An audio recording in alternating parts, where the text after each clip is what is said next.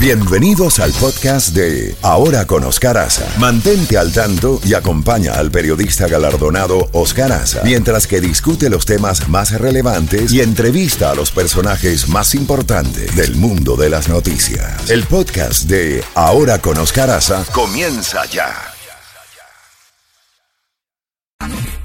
Música, música, información, credibilidad, credibilidad. Escuchas a Oscar Aza. Oscar Aza en la Z mañana. Z92. Bueno, eh, 8 y 32 minutos en la costa este de los Estados Unidos y nos vamos a Kiev con Sergio Borchevsky. Sergio, eh, en algunas semanas va nuestro común amigo Alvarito para allá y eh, te envío unos documentos valiosos con él. Sí, muy bien, muy bien. Ya hemos- nos hemos comunicado ayer ah, Ah, perfecto. con, con Álvaro por escrito, por supuesto. Claro. Y bueno, lo espero en Kiev. ¿Cómo no? Eh, eh, cuéntanos cómo está la situación eh, al día de hoy, luego de tu resumen. Ah, sí, porque estamos eh, casi en el fin de semana y ah, la cifra ah, la cifra de ocupantes liquidados ya es ah, casi redonda, 39 mil, según el Estado Mayor Central del Ejército de Ucrania, es decir, ah, 150 más en comparación con el día anterior. Ah, le doy eh, solamente las cifras donde ah, ah, había cambios.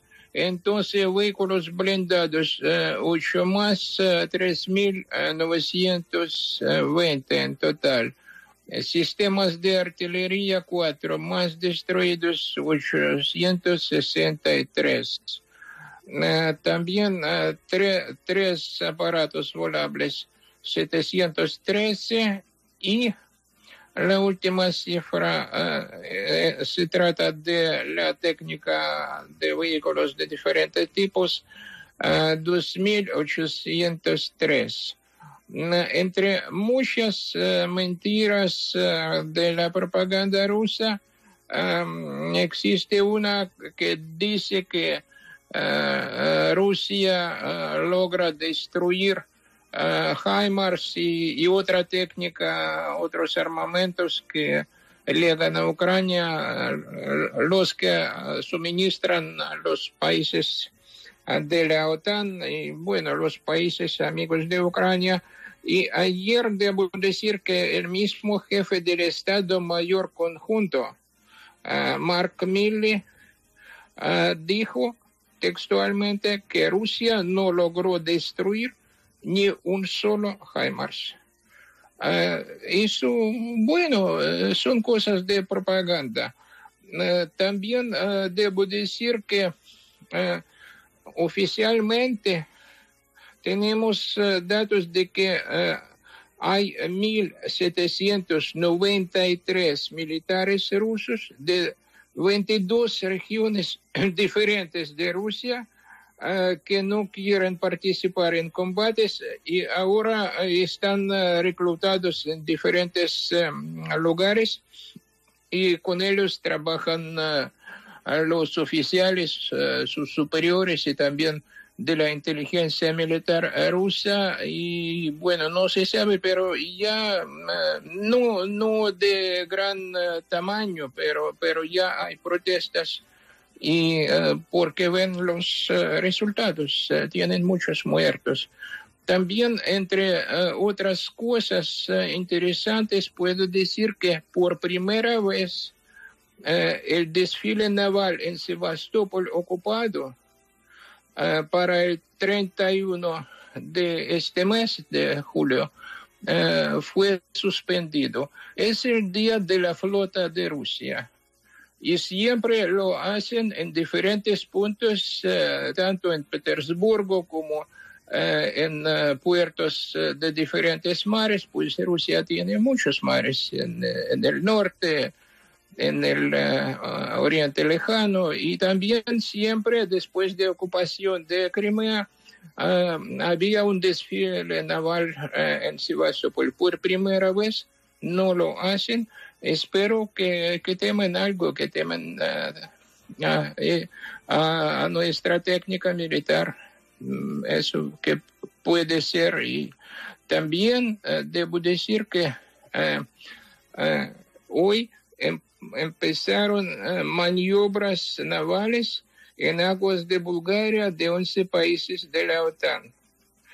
Eh, y eso confirma otra vez más que el Mar Negro no es una charca rusa. Es un mar internacional eh, con, mm, con, varios países, Turquía, Bulgaria, Rumanía, Ucrania, Georgia, muchos países eh, que, que deben tener acceso legal a este mar. Y uh, así son estas dos noticias que, que, corresponden a esta área del Mar Negro. También Rusia amplió la lista de países no amistosos, agregando Grecia, Dinamarca, Croacia, Eslovaquia y Eslovenia. En total, uh, en esta lista uh, ahora ya tienen 48 países. Bueno, es una buena característica para, para un país no ser país amistoso de Rusia. Yo supongo que es, eh, que es un premio. Sí. Eh, que es un premio. Y también otra noticia eh, que, bueno, no tiene que ver y al mismo tiempo tiene que ver con nuestra guerra es que la cúpula gobernante de Transnistria, así llamado ministro de Exteriores de, esta república no reconocida, declaró su deseo de independizarse y después formar parte de Rusia. Eh, eh, bueno, eh, en Ucrania tiene a la República Moldova como a su, como a su vecino.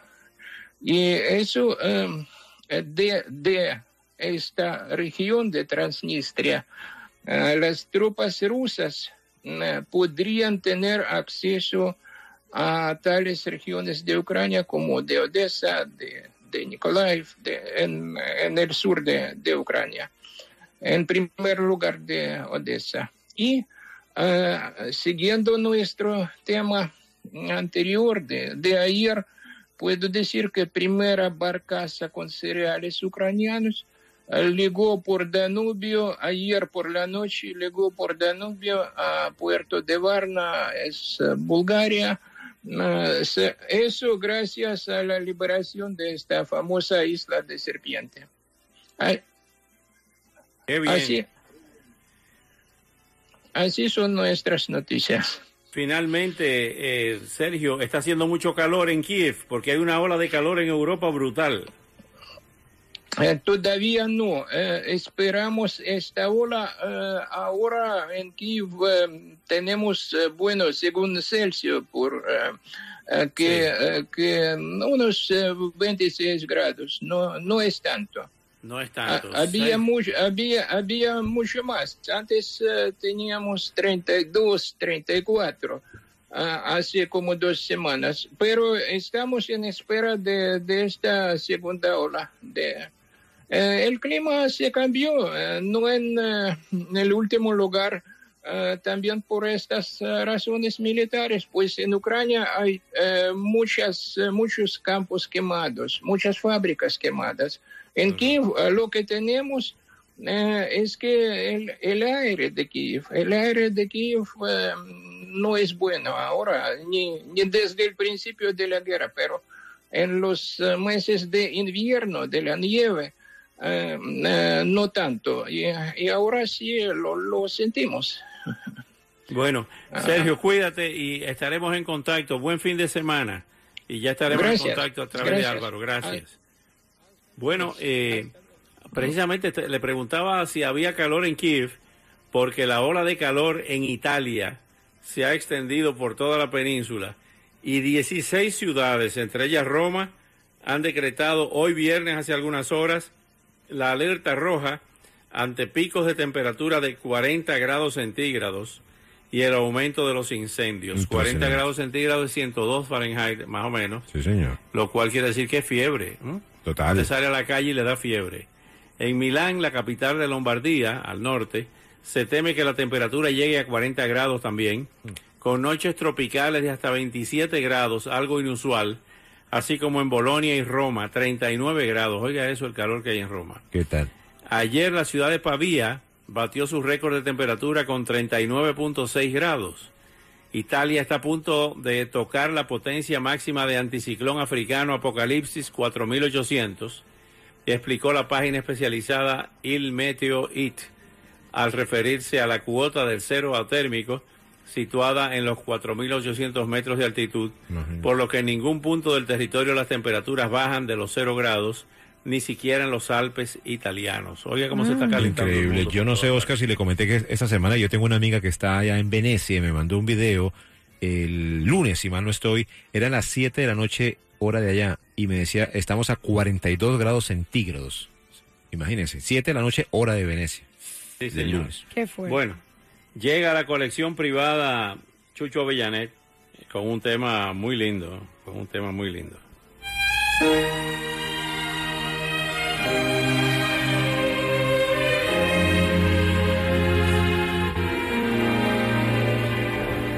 Donde el río se queda y la luna se va, donde nadie ha llegado ni puede